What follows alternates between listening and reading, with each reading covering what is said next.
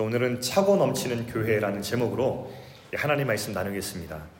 지난주에 우리가 살아있는 교회에 특별한 사인이 네 가지가 있다고 했는데 첫 번째는 배우는 교회였고 두 번째는 돌보는 교회였습니다. 그리고 오늘은 나머지 두 가지 살아있는 교회의 모습에 대해서 여러분과 함께 나누면서 말씀 전하겠습니다. 자, 먼저 사십이 절 후반절을 한번 볼까요? 사십이 절의 이렇게 후반절 보면 뭐라고 적혀있냐면요, 떡을 떼며 오로지 기도하기를 힘쓰니라, 이렇게 되어 있는데 이 살아있는 교회의 세 번째 사인은 예배하는 교회, 워시핑 처치라고 하는 이 살아있는 교회의 모습을 여러분과 나누도록 하겠습니다. 근데 여러분, 저기에 떡을 떼는 그 행위와 예배가 무슨 상관이 있을까, 여러분 좀 의아한 사람들이 있을 수 있어요. 그런데 여기서 떡을 떼다라는 말은요, 관용적인 표현, 이디엄과 같습니다. 초대교회의 그 컨텍스트 안에서 떡을 떼다라는 의미는 어떤 말과 바꿔 쓰여졌냐면 진짜 떡을 모여서 뗐다는 게 아니라 성찬, 커뮤니언을 같이 했다는 말이거든요. 자, 이게 무슨 뜻인가? 고린도전서 십일 장 이십삼 절부터 이십사 절 함께 읽어보겠습니다. 스크린 한번 띄워주시면요, 같이 한번 읽어보겠습니다. 자, 시작. 내가 너희에게 전한 것은 주께 받은 것이니 곧 주 예수께서 잡히시던 밤에 떡을 가지사 축사하시고 떼어 이르시되 이것은 너희를 위하는 내 몸이니 이것을 행하여 나를 기념하라. 그럼 저기 보시면 제가 하얀색으로 떡을 떼어. 자, 이게 이제 떡을 뗀다는 의미가 성찬과 연관이 있다는 그런 의미입니다.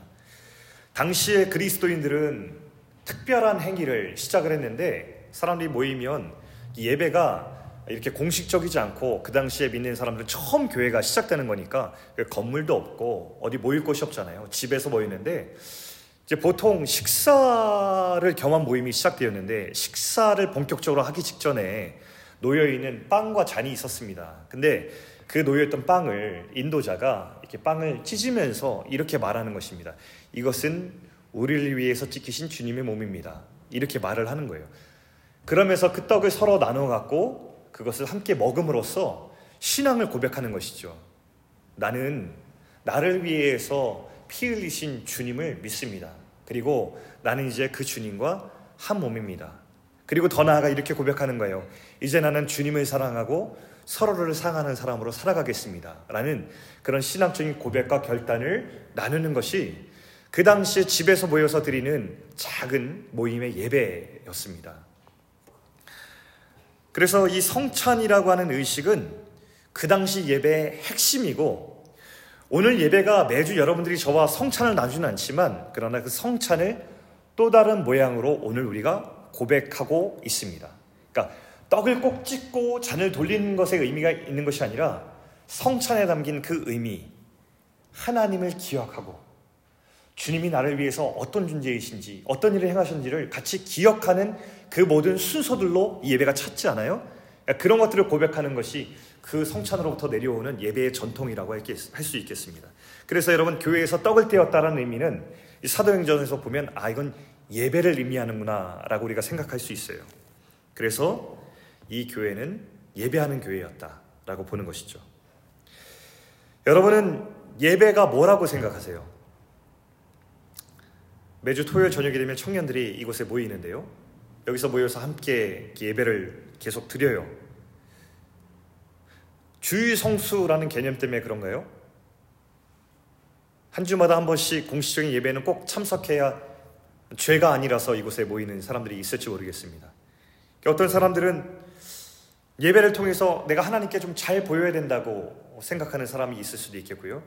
어떤 사람들은 내가 뭐 예배 가운데 그런 건 모르겠고 아, 좀 예배에 나오면 좀 마음이 평안해지는 것 같고 좋은 교훈이라도 좀 담아갈 수 있으니 혹은 사람들을 만날 수 있는 기회들이 있으니 예배에 오는 것이 유익하다라고 여기면서 오는 사람이 있을지도 모르겠습니다. 그런데 예배의 그 핵심은 무엇이냐면 예배는 기억하는 행위입니다. 예배가 무엇이냐고 묻는다면 저는 예배는 기억하는 것이다 라고 말하겠어요. 리마인더 같은 것이죠. 왜냐하면 우리가 기억하는 그것이 우리의 신앙과 우리의 삶을 만들어 나가기 때문에 예배를 통해서 기억하는 이 행위는 되게 중요합니다. 이제 예를 들어볼게요. 독일의 수도인 베를린에 가면 그 수도 중심부에 굉장히 특이한 조형물이 서, 서 있다고 합니다. 총 이천칠백십일 개의 비석들인데요. 저 검은색의 비석들이 축구장 면적 두 개가 넘는 큰 면적에 그냥 저런 비석들이 쫙 깔려 있는 거예요. 저게 어떤 비석이냐면요.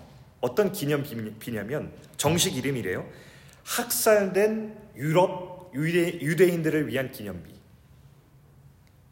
여러분, 독일 나치 시절 홀로코스트. 수백만 명이 나치 히틀러 정권에 의해서 학살되었잖아요. 그 사건을 기억하기 위해서 축구장 두 배 면적이 넘는 곳에다가 저런 비석을 세워놨어요. 도시 한복판에. 원래 도시들은 미관에 신경을 쓰잖아요. 그래서 저, 보통 저런 거를 기념할 때는 도시 어떤 외곽 쪽에다가 세워놓을 수 있는데 독일인들은 저거를 수도 한복판의 중심에 세웠대요. 적극적으로, 보다 더 적극적으로 자신들의 과거를 기억하기 위해서입니다. 자신들의 끔찍한 과거의 범죄 행위를 반성하고 피해 입은 그 학살된 사람들을 기억하기 위해서, 잊지 않기 위해서 그들의 도시 한가운데에 저 비석을 세웠습니다. 원래 저 비석이 세워질 때에는요, 저 조형물들만 세워지는 것이 본래의 계획이었대요. 그런데 독일 정부가 이것으로 충분치 않다라고 해서 저 조형물이 세워진 밑에 공간의 지하실에다가 인포메이션 센터를 새로 건립해서 그 안에는 홀로코스트 안에서 어떤 일이 일어났는지, 어떤 잔, 잔혹한 일들이 일어났는지를 생생히 알려주는 역사적 기록들을 전시해 놓았답니다. 그 중에서는 이름들의 방, The Room of Names라고 하는 그런 공간이 있는데 그 공간에 들어가면 깜깜한데 그 어두운 공간 안에 하얀색 우리 빛이 비춰지면 거기 안에 이렇게 희생자들의 이름, 그 수백만 명이 희생자들인데 그 확인된 사람들의 이름이 저 벽에 나타나면 나레이션으로 저 사람이 어떤 삶을 살았는지 간략하게 이렇게 들려지는 그런 방이랍니다. 계속해서 이름들이 바뀌어가면서 나레이션이 들려지는 것이죠. 여러분, 독일인들은 왜 자신들의 이런 부끄러운 과거를 이렇게까지 적극적으로 기억하려고 하는 걸까요? 이 기억하는 행위는요, 독일인들에게는 참 아픈 행위일 거예요. 그리고 되게 부끄럽지 않겠어요? 여러분, 사람들이 얘기합니다. 저 독일인들의 모습을 보면서 와, 당연히 그래야지라고 하는 사람들보다도 대단하다라고 하는 사람이 더 많아요. 저런 비슷한 과오를 저지른 국가들이 많은데 도시 한복판에 저렇게 적극적 기억하기를 하는 그런 국가들이 없거든요. 근데 독일은 그렇게 했어요. 정부와 시민이 한마음으로 저걸 저렇게 만들어 놓았거든요. 이게 아프고 부끄러운 것은 맞았지만 그런데 이 기억을 충분히 슬퍼하고 반성하는 과정을 겪었더니 이들은 새로운 가치를 더 견고하게 세울 수 있는 기회를 얻게 되었습니다. 세계 시민사회가 인정하는 것은 독일이 이런 반성과 충분히 슬퍼함, 그리고 이 기억하는 행위를 통해서 어떤 세계 시민보다 더 성숙한 시민사회를 이루어냈다. 저 기억을 통해서, 저 끔찍한 기억을 통해서 우리는 절대 저 길로 걷지 않는다. 그런 생각들을 가지면서 어느 것보다도 성숙한, 새롭고 견고한 중요한 가치들을 서로 공유하게 되었다는 것이죠. 여러분, 근데 예배도 그래요. 예배의 핵심도 기억하기라고 했죠. 예배는 적극적으로 기억하는 행위라고 할 수 있습니다. 그때 우리가 어떤 존재였는지, 하나님 없이 우리가 어떤 존재로 살아가고 있었는지를 기억해내는 것입니다. 다시. 그리고 다시 우리는 또 기억합니다. 하나님이 내게 어떤 분이셨는지, 주님 내게 어떤 일을 행해 주셨는지를 우리는 기억하기 위해서 노래하고 고백하는 것이고, 지금 이 시간에 저와 여러분이 말씀 앞에서 하나님이 누구신지, 어떤 일을 하시는지 다시 리마인드 하면서 듣는 겁니다. 여러분, 뭐 설교가 매주 새로운 이야기가 있습니까? 사실 설교는 하나님께서 하신 일, 하나님이 누구신지에 대해서 매번 우리가 새롭게 리마인더하는 겁니다. 잊었던 기억을 되살려서 다시 기억을 또 나눕니다. 셀 모임으로 들어가는 게 무슨 이유입니까? 하나밖에 없습니다. 깊이 리마인드하는 겁니다. 그래, 우리 기억을 다시 되살려보자. 그래, 이 기억을 붙들자. 그리고 결단하자. 그리고 그 기억을 가지고 다시 삶으로 돌아가는 거예요. 그게 예배입니다. 사랑하는 여러분, 우리는 어떤 사람과 같냐면 우리의 기억력을 신뢰할 수 없는 사람이에요. 영적으로 보면 우리는 단기 기억 상실증 걸린 사람들이에요. 우리가 그렇게 기억이 오래 갑니까? 아니요, 여러분. 우리 알잖아요. 참 예배 때 저를 보면 그래요. 참 깊은 은혜를 경험하고 하나님 내 인생 가운데 너무 놀라운 사건을 이렇게 베풀어 주셨는데 살아가다 보면은 기억 상실증 걸린 사람 같아요. 얼마나 잘 있는지요. 근데 참 감사한 것은 그럼에도 불구하고 그렇게 쉽게 있는 나를 언제나 받아주시는 그 하나님 앞에 내가 나올 수 있다는 것, 그리고 그 예배를 통해서 다시 리마인드할 때 그 기억을 통해서 내가 은혜를 경험하게 된다는 것이, 그게 참 예배의 복이 아닌가 싶습니다. 우리의 죄성은 자꾸만 잊어버리게 해요. 하나님이 행하신 일, 은혜들을 희미하게 만들거든요. 성령님은 그 반대의 일을 행하십니다. 요한복음 십사 장 이십육 절 말씀 보면요, 이렇게 말씀하고 있습니다. 내가 모든 것을 생각나게 하리라. 영어로 보니까 The Holy Spirit will remind you. 이렇게 얘기합니다. 그러니까 성령님은 자꾸 우리들에게 기억을 되살려주시는 분이세요. 그래서 다시 하나님의 사람으로 살아가도록, 다시 텅 빈 가슴에 하나님을 채울 수 있도록 만들어주신 분이 우리 성령님이 하시는 일이라는 거예요. 아, 하나님이 나를 세상에 둘도 없는 사랑으로 나를 사랑해 주셨지. 내가 하나님 모르고 길을 잃고 살아갈 때에 그렇게 방황했는데 주님 나를 발견하고 찾아오셨지. 그리고 나를 위해서 목숨 버린 그 사랑을 나에게 알려주셨지. 그리고 나를 품어주셨지 라고 하는 그런 복음의 기억들을 내게 되살려주는 일. 그래서 내가 이 세상 가운데 어떤 고난과 절망이 있더라도 내가 결국엔 소망할 수 있고 승리할 수 있다는 것은 바로 이것 때문이지 라고 하는 것을 리마인드하면서 다시 그 기억 속에 다시 벅차고, 다시 기억 속에 치유되고, 그 떠올린 기억 속에 절망을 소망으로 바꾸는 능력을 소유하게 되는 것입니다. 여러분, 이것이 예배의 능력이에요. 우리 베이직이 예배 가운데 이런 능력을 경험할 수 있기를 주의 이름으로 축복합니다. 예배의 핵심이 이 기억이라고 한다면 이 기억이 주는 경험이 무엇인가?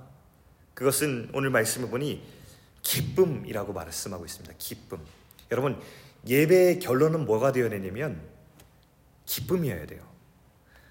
사십육 절 끝에 한번 보시겠어요? 본문에 보면 사십육 절 끝에 보니까 이렇게 나옵니다. 기쁨과 순전한 마음으로 음식을 먹고 하나님을 찬미하며. 이건 그 예배 안에 일어났던 경험에 대해서 지금 얘기하고 있는 거거든요. 근데 첫 번째 나오는 게 뭐냐면 기쁨입니다. 이 헬라어로 보니까 기쁨에 해당되는 단어가 아갈리아시스라고 하는 단어인데, 이것은 그냥 기쁘다라는 것보다도 넘치는 기쁨을 표현한대요. 너무너무 가득 찬 기쁨이라 이게 넘치는 기쁨, 그 정도의 기쁨을 표현하는 단어라고 합니다. 이게 초대교회 예배에서의 특징이었다는 것이죠. 그 예배에서만 경험되는 특징. 살아있는 교회는 예배 가운데 이 넘치는 기쁨이 있습니다. 여러분, 예배는요, 교회는요, 장례식장이 아닙니다. 어떤 교회는 가면 침울하고 어둡고 너무 무거워서 내가 예배를 드리는 것인지 아니면 장례식장에 있는 것인지 헷갈릴 때가 있어요. 교회는요, 죄와 실패와 절망 가운데 있다가 이곳에 나와서 무겁게 걸어 들어올 수는 있는 곳이에요. 하지만 예배를 드리면서 우리가 다시 기억하고 주님을 경험할 때에는 우리 예배의 그 결론이 항상 기쁨이 되어야 돼요. 예배의 어떤 순서나 어떤 성격에 따라서, 주제에 따라서 예배를 드릴 때 내 마음이 좀 더 무거울 때도 있고, 조금 이렇게 뭔가 이렇게 무게감을 느낄 때가 있죠. 불편할 때가 있어요. 그러나 그 모든 과정을 통과한 우리의 예배의 결론은 언제나 기쁨이어야 한다는 것입니다. 근데 여기서 오해하지 말아야 될 것은, 그렇다고 반대로 예배가 그럼 밝고 경쾌해야 된다는 뜻이냐? 아니, 그것도 아닙니다. 성경이 말하는 이 넘치는 기쁨은 단순히 해피한 감정을 말하는 것이 아니라 우리 영혼 깊은 곳에서 채워지는 그 만족과 기쁨을 말하는 것이기 때문에 그래요. 하나님의 형상으로 창조된 우리 영혼이 그 빈자리 가운데 하나님이 임하시면 거기서 오는 만족이 있죠. 하나님으로 채워질 때 들어오는 기쁨이 있어요. 그러니까 어떤 때는 예배를 드리면 되게 무겁거든요. 저도 몇 번 그런 경험이 있는 것 같아요. 어떤 예배를 드리면 돌아올 때 마음이 되게 무거워요. 어떤 때 예배를 드리면 마음이 되게 불편할 때도 있어요. 그런데 참 신기하게도 그 무거움과 불편함이 내 기쁨을 방해한다는 뜻은 아니더라고요. 어떨 때는 되게 무거웠기 때문에, 많이 불편했기 때문에 그 내적인 시름이 통과한 후에는 더 큰 자유와 더 큰 기쁨이 내게 임하는 것을 경험하기도 했어요. 그러니까 지금 이 예배 가운데 주는 넘치는 기쁨이라는 것은 영혼 깊은 곳에서 차오르는 이런 유의 기쁨을 말하는 것입니다. 제가 한번 소개한 적이 있는데 로버트 뱅크스라고 하는 사람이 쓴 일 세기 교회 예배 이야기라는 책이 있어요. 얇은 책인데요. 초대교회에 모였던 그 성도들이 어떻게 예배를 드렸나 하는 얘기가 짧게 소설처럼 묘사가 되어 있는 장면이에요. 요약해보니까 그들은 이제 식사 자리에 둘러앉아서 사람들을 초대하고 모여가지고 거기서 예배를 시작하더라고요. 그런데 되게 캐주얼한 모임으로 예배를 드리는데 결코 이 예배가 가볍지 않았습니다. 둘러앉아서 아까 말한 것처럼 빵을 찢고 서로 나누어주면서 이것은 주님의 몸입니다. 준비된 잔을 또 나누면서 이것은 주님이 흘리신 보혈입니다. 고백하고 우리가 서로 주님 안에 있음을 고백해요. 그 다음에 식사를 하죠. 식사가 서로 가운데 너무나 사랑이 넘치고 따뜻한 분위기긴 하지만 그러나 무겁지 않은 것은 아닙니다. 식사 중에 사람들이 서로 고백하면서 자연스럽게 자신의 굉장히 큰 삶의 고민들과 괴로움을 서로 나눕니다. 솔직하게 나누고 사람들은 진심으로 그 얘기를 들어주고 함께 공감해주고 또 함께 괴로워해주고 눈물을 흘려주고 기도해줍니다. 세상 속에서 그리스도인으로 살아가는 그 삶이 쉽지 않았기 때문에 정말 진심으로 같이 아파해주고 아 이것은 또 내 얘기구나.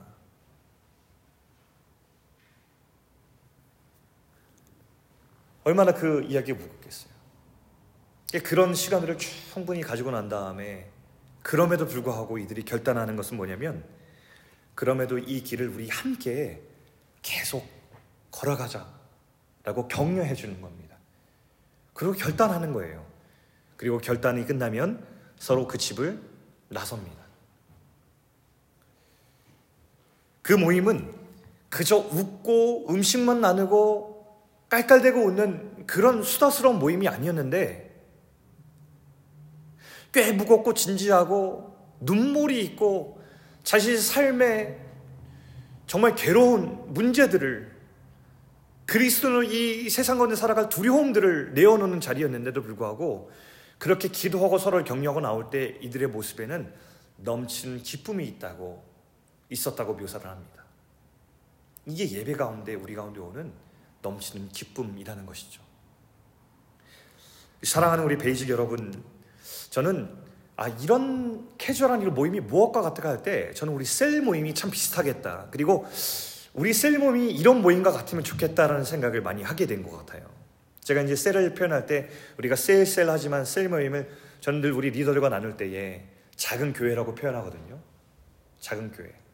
서로 캐주얼하게 모이지만 말씀 붙들고 서로 진솔하고 깊이 나눌 수 있고 서로 공감해주고 기도해주고 우리 다 부족하지만 다시 우리 격려하면서 한번 그렇게 우리 같이 길 걸어가자라고 결단해주는 그런 모임이 사실 우리 셀의 성격이잖아요. 우리가 어느 지점에 와 있는지 모르겠지만 우리는 그 모임으로 가길 원하는 마음은 어, 너무나 간절한 것 같아요. 가끔씩 새로운 친구들이 이제 오면 우리 오늘 이제 새로운 친구들도 있고 최근에 온 우리 형제 자매들 여기 앉아 있는데 어떤 새로운 친구가 그런 얘기를 한 적이 기억이 나요. 처음에 베이직 왔을 때 많이 놀랬다 그래요. 첫 번째 놀란 것은 예배가 좀 길었대요. 예배가 한 시간 반 훌쩍 넘는데 어, 예배가 너무 길어가지고 깜짝 놀랐다고 하고요.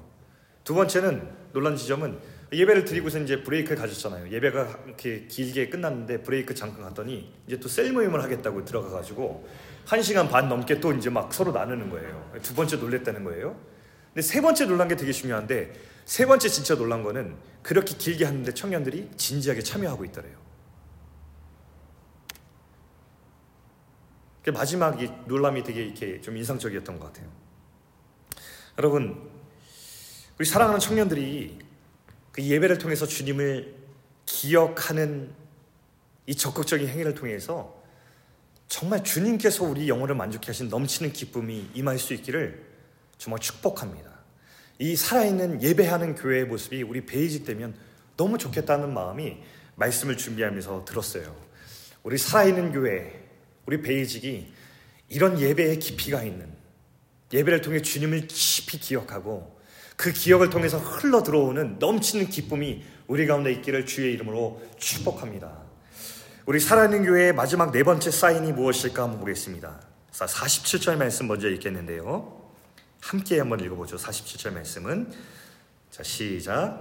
하나님을 찬미하며 또 온 백성에게 칭송을 받으니 주께서 구원받는 사람을 날마다 더하게 하시니라.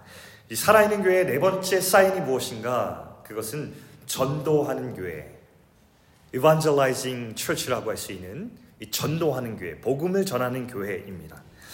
하나님이 교회를 세상에 두신 이유를 사도행전 강의하면서 저희가 보았습니다. 교회의 존재 목적은 하나님께서 세상 가운데 행하신 그 일을 들리게 하기 위해서 교회를 세웠다고 했습니다. 이것을 짧게 줄여서 우리가 선교 혹은 전도, 미션 or 이반젤리즘이라고 부른다고 지난번에 한번 얘기한 적이 있어요.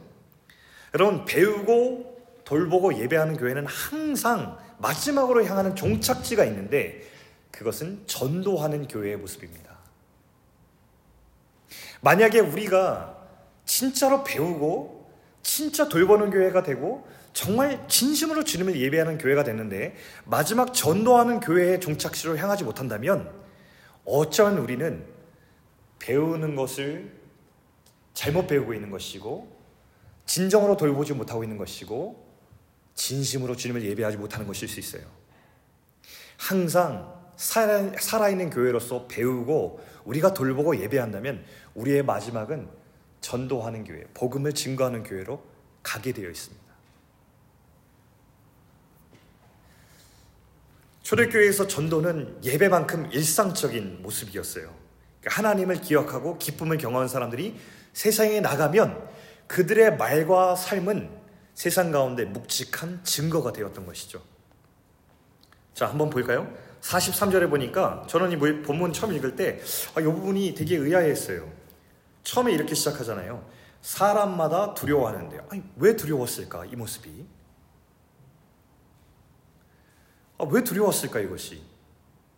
영어 성경 보니까 Everyone was filled with awe 이렇게 써, 써 있습니다. 그러니까 이게 뭐냐면 스케어리했다는 게 아니라, 무서웠다는 것이 아니라, 이 사람들이 다르게 사는 저 독특한 모습을 보면서 그들을 향해서 존경할 만한 무언가를 찾았다는 것입니다. 그래서 그 존경할 만한 어떤 삶의 방식과 모습들이 내가 쉽게 무언가 다가갈 수 없는 어떤 감정으로 연결됐다는 뜻인 것이죠. 달랐어요, 교회는. 그것이 세상을 놀라게 했다는 것입니다. 그랬더니 사도행전 이 장 사십칠 절은 이렇게 또 연결돼요. 자, 온 백성에게 칭송을 받으니 주께서 구원받는 사람을 날마다 더하게 하시니라. 그렇게 사람들을 두렵게 하는 그 다른 방식, 사람들을 놀라게 하는 그 교회는 사람들에게 칭송을 받았답니다. 그리고 하나님께서는 그 칭송받는 교회 가운데 구원받는 사람을 계속 더해 주셨대요. 이게 이 장의 결론입니다. 살아있는 교회의 결론과 같은 것이죠. 교회는 세상과 다르게 살고 그 다름에서 오는 독특함으로 세상을 놀라게 하는 것이죠. 그리고 하나님께서는 그런 독특하게 세상에 존재하는 교회를 통해서 사람들의 생명을 부르시고 구원하십니다. 이게 살아있는 교회의 마지막 사인이에요. 그리고 성경은 지금 이 이야기를 들려주시면서 바로 오늘을 살아가는 우리 교회도 동일하게 많은 사람들을 세상 가운데서 놀라게 해서 그들을 이 교회 가운데 초대하고 이곳에서 하나님의 생명을 얻게 하는 그 일을 꿈꾸도록 우리를 부르시고 계시는 거예요. 제가 처음 들어, 대학에 들어갔을 때 제가 이제 공동체에 들어가서 이제 또래 청년들과 함께 예배를 이제 드렸어요.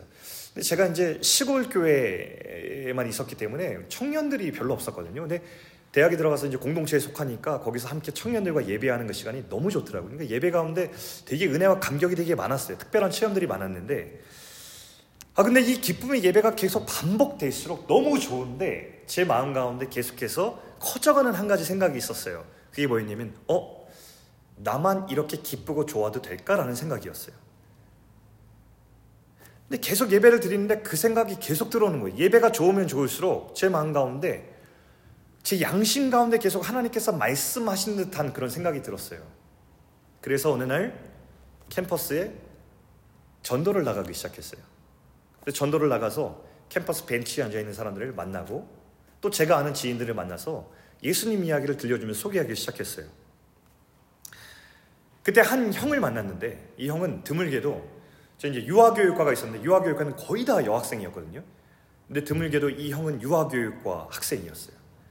근데 또 아이러니하게 또 반전의 매력이 되게 남성적이에요. 근데 이렇게 터프한 사람이라 오토바이 타고 다니는, 이렇게 가죽 잠바 입고 헤매 쓰고 오토바이 타고 다니는 그런 형이었어요.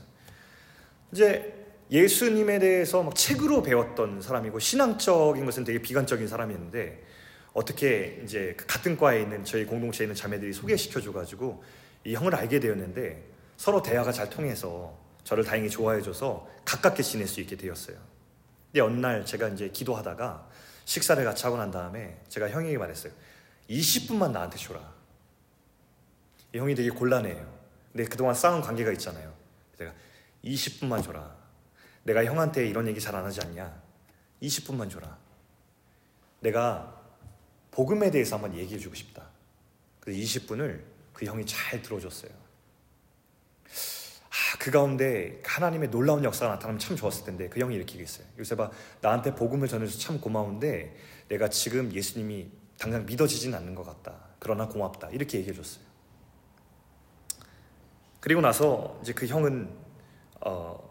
한동안에 저랑 잘 지내고, 제가 그 이후에도 막 뭐 오토바이 사고 나서 제가 문병 가서 책도 선물하고 여러 가지 노력들을 하고 기도를 했지만, 그럼에도 불구하고 쉽게 하나님 앞에 이렇게 돌아오지 않았어요.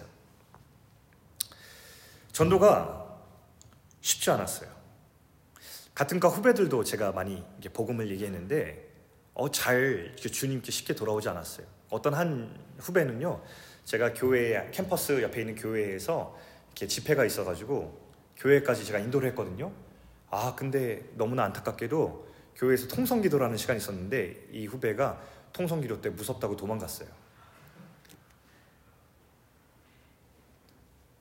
전도를 할 때, 이렇게 예배로 인도할 때 아, 마음을 열고 예수님을 막 만나고 아, 복음이 너무 감격스럽다 이러면서 나 예수님 믿겠다라고 하는 일들이 빈번히 막 나타나주면 너무 좋겠는데, 이 전도하는 것이 참 쉽지가 않았어요. 근데 그렇게 시간이 지나서 어느 날 졸업을 했거든요. 졸업하고 시간이 지났는데 전화 한 통이 걸려온 거예요, 저한테. 그 형이었어요. 유아교육과 그 형님. 이렇게 얘기했어요. 요셉아, 나 어딘 줄 알아? 나 여기 교회다? 나 이제 예수님 믿어보려고. 여기 오니까 네 생각이 났어. 네가 제일 좋아할 것 같아서 너한테 전화했어. 이렇게 얘기해 줬습니다. 제가 아까 통성기를 도망간 후배 있죠. 많이 노력했거든요. 이거 후배도 어느 날 제게 연락이 왔어요. 제가 신대원 다닐 때. 저 요즘 교회 다니기 시작했어요. 그리고 교회에서 성경 공부도 하는데 재밌어요. 하나님이 정말 계신 것 같고 한번 잘 믿어보려고 해요. 라는 고백을 나눠줬습니다. 자, 여러분, 제가 이 본문 중에서 눈여겨봐야 할 곳이 한 군데 있는데 사십칠 절 말씀 다시 한번 보시겠어요? 사십칠 절에 보면은 이런 구절이 있어요. 주께서 구원받는 사람을 날마다 더하게 하시니라. 자, 여러분, 제가 표시했는데 하얀색으로 표시 한번 보세요. 주께서 하시니라. 그러니까 전도가 제가 참 어렵고 고민이 많았던 것은 내가 하려고 하는 생각들이 많았기 때문이에요. 전도의 성패를 나의 어떠한 거 많이 연결시켰었어요, 저는. 근데 전도라고 하는 것은 뭐냐면 주께서 하시니라. 이것이 전도의 정의인 것 같아요, 일차적으로. 전도든 선교든 사실 하나님께서 하시는 일이에요. 그래서 우리가 선교를 얘기할 때 가장 중요한 개념이 하나님의 선교라는 개념이거든요. 구원받는 사람을 더하 계시는 분 누구시겠어요? 우리가 아니잖아요. 주님이십니다. 교회는 우리 하나님을 이 교회라는 공간 안에 가두지 않고 세상 가운데서 우리의 말과 삶으로 제한하지 않고 전할 뿐인 거예요. 증인의 역할이 뭐겠어요? 아무리 중요한 재판이라도 증인의 역할은요, 증인석에 서서 가장 진실한 증거를 하는 것이 거기까지 증인의 몫이에요. 그리고 재판의 결과는 재판장에게 달려있는 거예요. 그래서 우리 제가 대학 다닐 때 제가 되게 이렇게 임팩트 있게 들었던 말이 뭐였냐면 하나, 우리는 순종하고 하나님은 역사하신다. 우리는 전하고 하나님께 맡기는 것이 바로 이 전도라고 하는 정확한 개념이 아닐까 싶어요. 여러분, 하나님이 우리보다 그 사람들 더 사랑하세요. 하나님이 그들을 위해서 이미 목숨을 버리실 정도로 사랑하셨어요. 그런 하나님이 우리를 발견하고 찾으셔서 여기까지 인도하셨듯 그들도 지금까지 지금 하나님 포기치 않으시고 그들을 찾으셨고 발견하셨고 계속해서 포기치 않으시고 일하시고 계시다는 것을 신뢰하는 교회가 전도하는 교회가 될 수 있는 있을 것입니다. 우리 베이직이 겸손히 이 하나님이 하시는 일에 신뢰하면서 동참할 수 있는 교회, 그러면서도 하나님께서 우리 교회를 이 땅에 세워주신 그 이유와 목적을 떠올리면서 정말 겸손히 순종할 수 있는, 우리의 몫을 할 수 있는, 그리고 주님을 기대하는 그런 살아있는 전도하는 교회를 될 수 있기를 축복합니다. 제가 이제 한번 나눴는지 모르겠어요. 제가 몇몇 청년들과 나눈 기억이 나긴 하는데 제 기억에 아주 오랫동안 남아있는 장면이 하나 있거든요. 제가 이제 대학 다닐 때 다른 대학에 있는 청년들과 함께 선교 준비를 한다고, 단기 선교를 준비한다고 선교를 준비하고 있었습니다. 근데 이제 출국을 일주일 앞두고 나서 합숙을 하게 되었거든요. 합숙을 하는데 이제 합숙하면서 낮에는 선교 이제 사역 준비를 했고 저녁에는 예배를 드렸는데 그 예배 때 한동대 학생들이 있었어요. 우리가 가는 지역과 다른 곳으로 가는 한동대 지역 학생들이 여기 있어서 저녁이 되면 집회를 같이 하면서 예배를 드렸습니다. 되게 은혜롭게 예배를 드린 기억이 나요. 그 예배를 드리면서 한 주가 다 지나서 마지막 날이 이제 되었습니다. 마지막 날 예배를 은혜롭게 잘 드리고 예배를 마쳤는데 돌아가려고 하는데 갑자기 한동대 학생들이, 저희는 수가 좀 적었고요. 우리는 한 열 명 정도 됐나? 한동대 학생은 기억이 한 오십 명 정도 됐던 것 같아요. 한동대 학생들이 예배당 가운데 동그랗게 서서 한 형제를 향하여서 손을 내밀고 당신은 사랑받기 위해 태어난 사람을 막 부르는 거예요. 내가 무슨 상황인지 하다 보니까 아, 생일이구나. 저 형제 생일이라서 깜짝 이벤트로 아, 사랑받기 위해 태어난 사람 해주는 거구나 이렇게 생각을 했죠. 근데 분위기가 좀 이상한 거예요. 이렇게 동그랗게 서서 부르는데 사람들 이 분위기가 묘해요. 저기서 한 형제가 막 달려오더니만 그, 그 형제를 향하여서 와락 껴안더니만 막 우는 거예요, 여러분.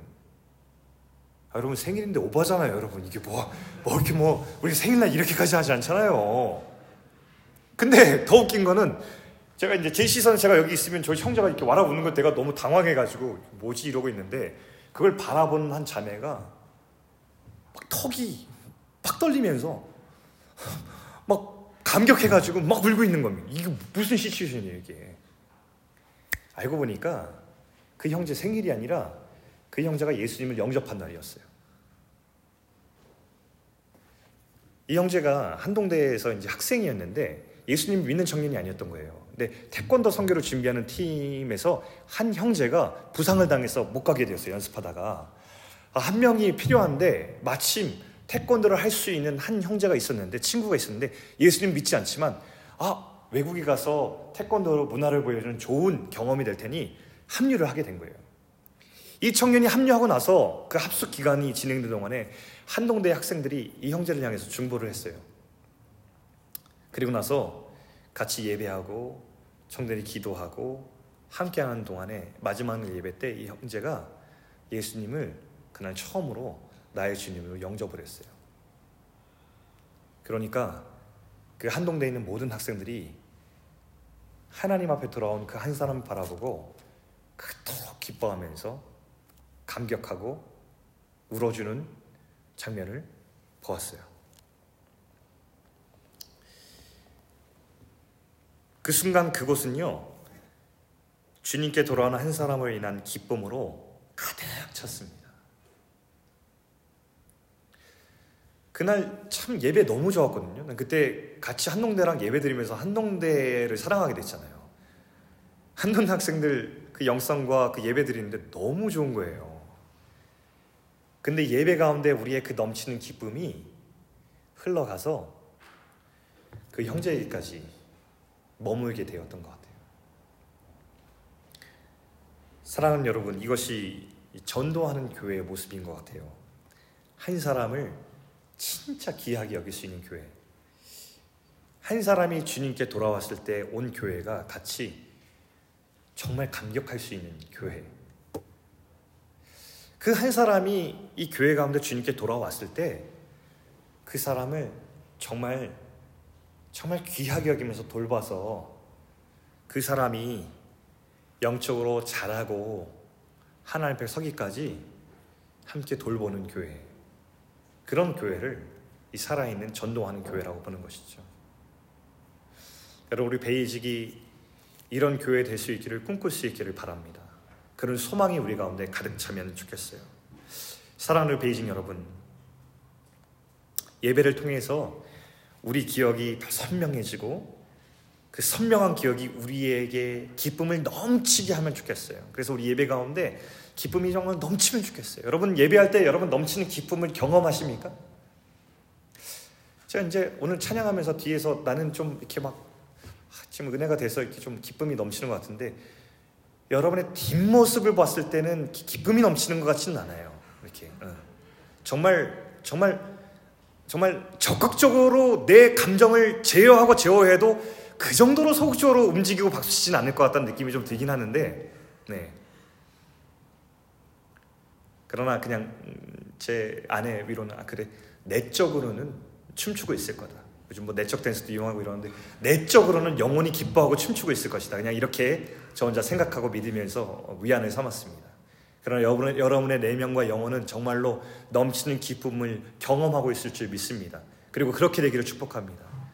그리고 그 넘치는 기쁨이 세상으로 흘러갔을 때 그것이 우리의 상과 말을 통해서 증거되면 좋겠고, 그래서 지금도 우리가 잘 배우고 서로 잘 돌보고 정말 넘치는 기쁨을 경험하는 예배가 되고 주님을 기억하는 예배가 되어서 우리가 결국 이 세상 가운데 정말 전도하는 교회, 지금도 이 땅에 있는 우리 사랑하는 청년들을 이 교회 하나님의 품으로 인도할 수 있고, 그들이 왔을 때에 감사하고 기뻐할 수 있고, 그들이 자라도록 함께 섬길 수 있는 그런 하나님의 교회가 되는 우리 베이직 되기를 주의 이름으로 축원합니다.